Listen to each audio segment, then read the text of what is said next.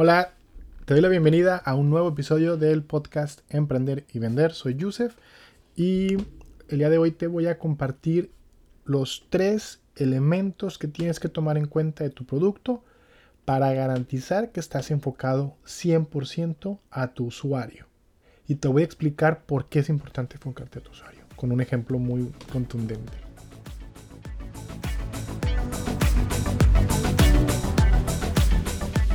Te doy la bienvenida al podcast Emprender y Vender. Soy Yusef y cada semana te voy a compartir contenido de valor de marketing. Si ya tienes un emprendimiento, vas a poder mejorarlo. Si aún no lo tienes, vas a poder comenzarlo. Disfrútalo y toma acción.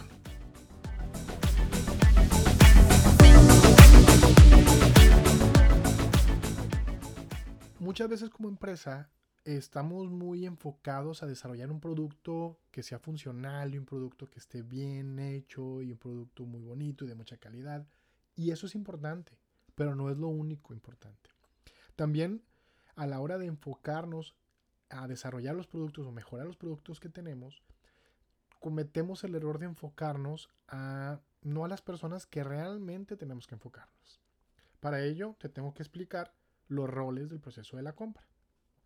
Eh, los roles del proceso de la compra, digamos que son los... Si, tú pusieras frente a tu producto las personas que intervienen para que una compra se dé, esos actores que están enfrente de tu producto interactuando con él, desde que tu producto, eh, desde que existe la necesidad, de que se detecta la necesidad que tu producto, que, tu producto eh, satisface, hasta que se satisface la necesidad con el consumo del producto, las personas que intervienen, que intervienen se le llaman, son los roles del proceso de la compra. Son cinco. El primero es el iniciador. Y para explicártelos te voy a poner un ejemplo de un pediatra. El iniciador es aquella persona que se da cuenta que tiene una necesidad. Imagínate que eh, en el tema del pediatra, ¿quién sería el iniciador? El niño o el bebé, ¿no? Es el iniciador. ¿Por qué? Porque a final de cuentas es quien dice, oye, tengo un dolor que necesito curar. ¿Ok? Es el, él, es el iniciador. Después tenemos al influenciador. El influenciador, ¿quién es? El influenciador es el médico. En este caso es el pediatra, ¿no? Después tenemos al decisor. El, bueno, el influenciador viene siendo cualquier persona que es un experto, que es un profesional, etcétera, ¿no? Después viene el decisor. El decisor es aquella persona que analiza las opciones disponibles. Por ejemplo, el decisor es el que va a tomar en cuenta los comentarios y las opiniones del influenciador para poder decidir, por eso es el, decisor, cuál es la mejor solución para poder curar el dolor. En este caso del niño, ¿no?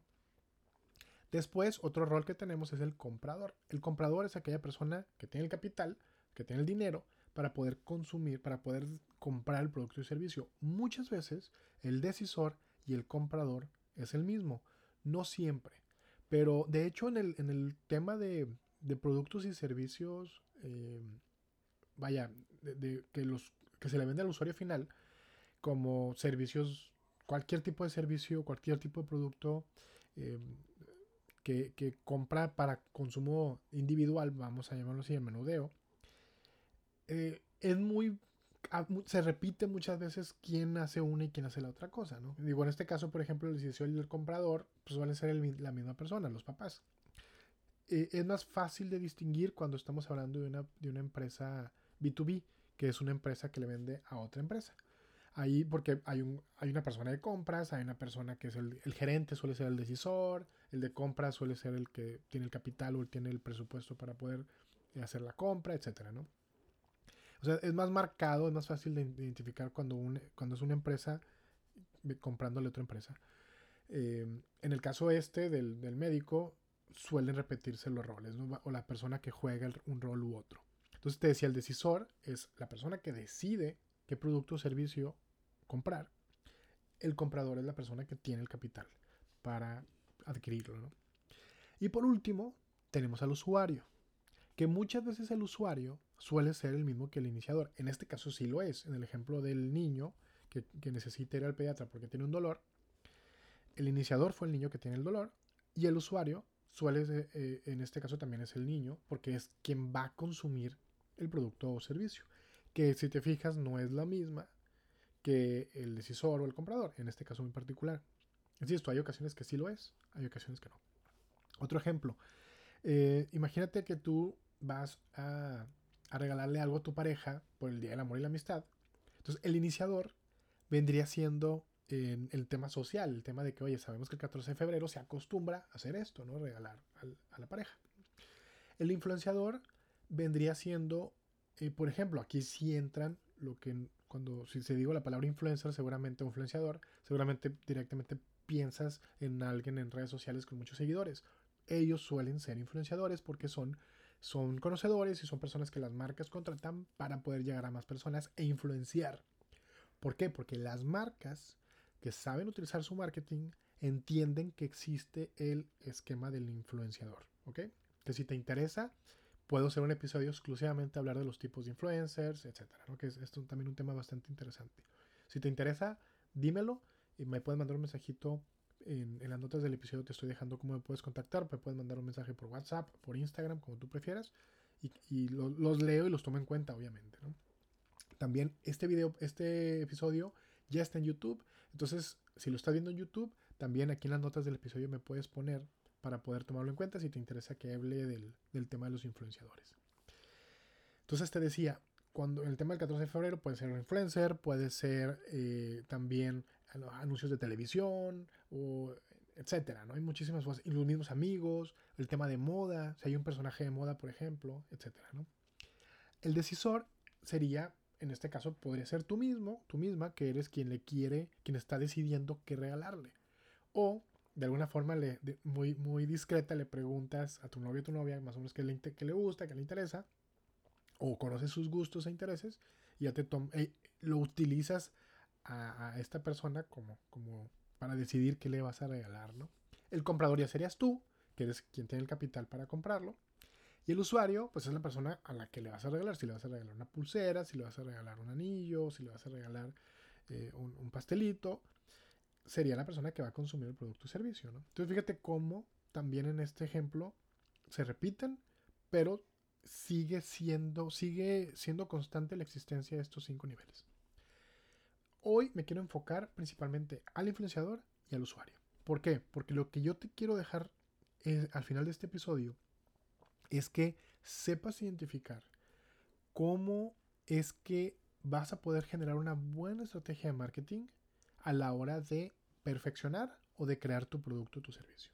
Y para eso, el ejemplo que te traigo hoy eh, viene del libro de la estrategia del océano azul, que es un libro muy padre, que habla de una estrategia muy particular de marketing, que lo que te propone es que te salgas de la competencia. Si estás metido en un mundo donde hay muchísima competencia, este libro te enseña cómo le puedes hacer para salirte. Y el, el eh, spoiler alert, en la clave es crear algo diferente que no se está creando.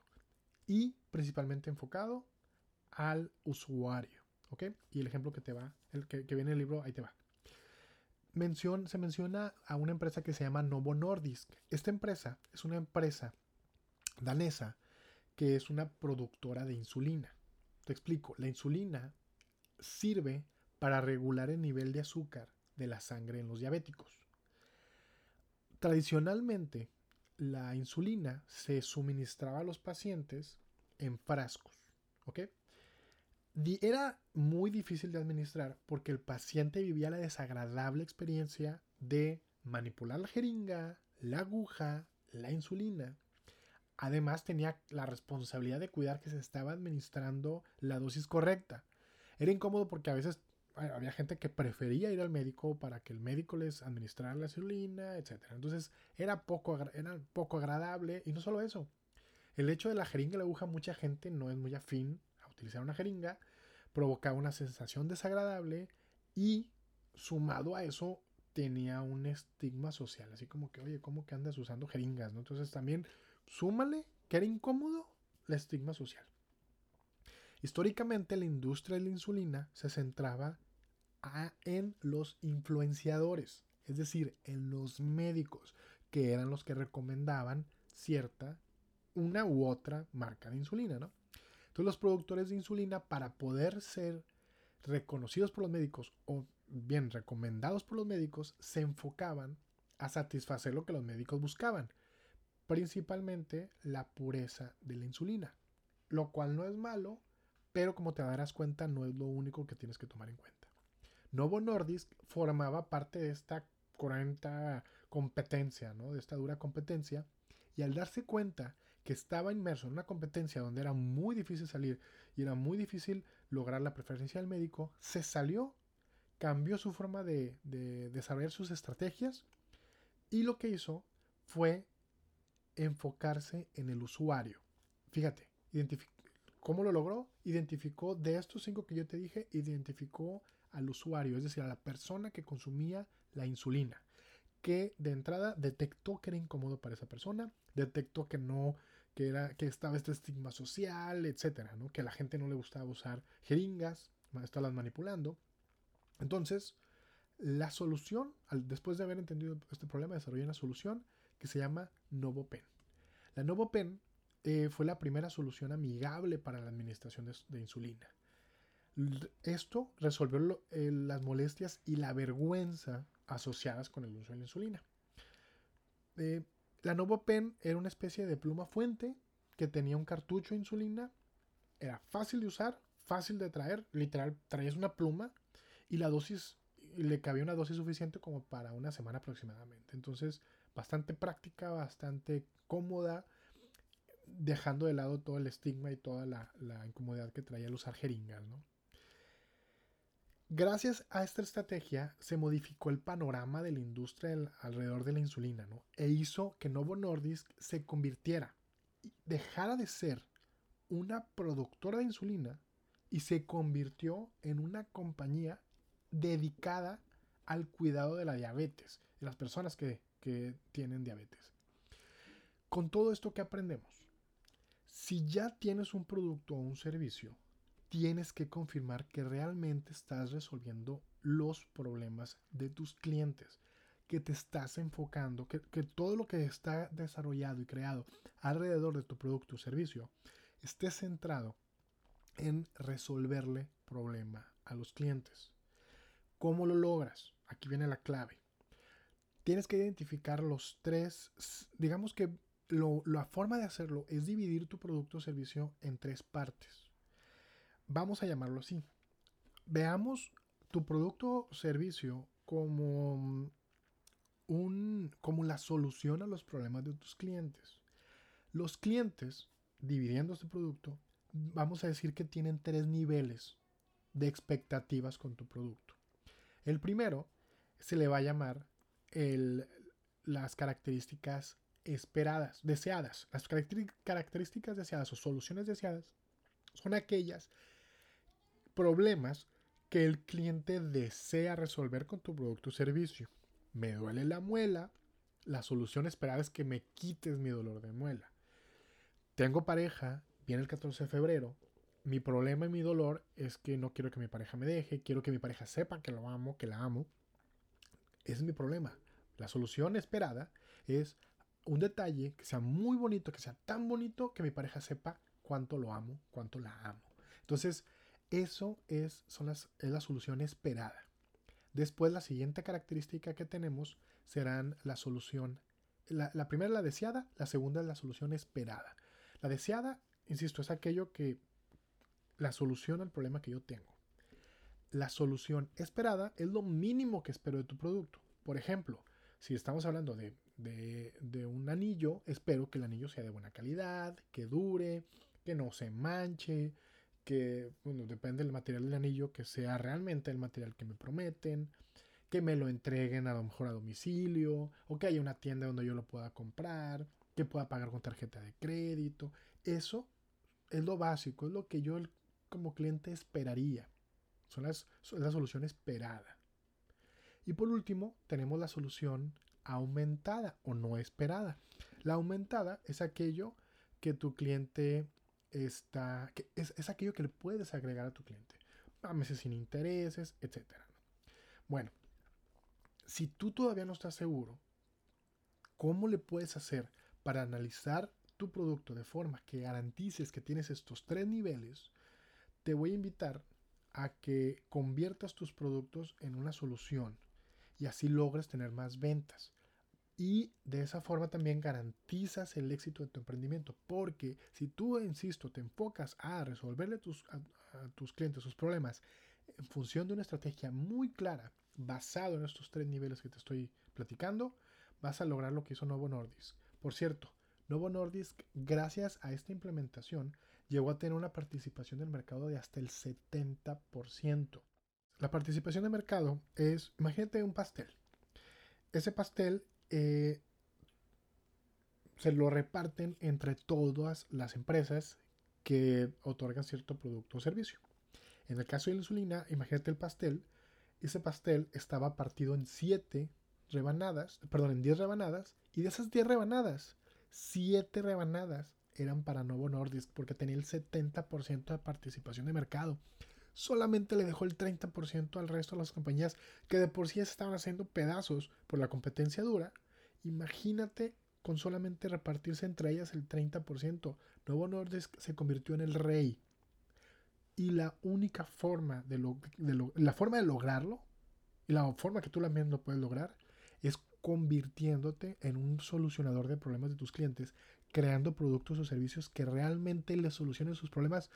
Y la forma de iniciarlo es a través de estos tres niveles que te estoy compartiendo. Si tú quieres saber más cómo lograrlo, te invito a mi curso donde justamente te explico esto. Y te, y te eh, además de explicarte cómo lograrlo con tu producto o servicio, te incluyo unas plantillas donde tú, que tú vas a poder utilizar para hacerlo.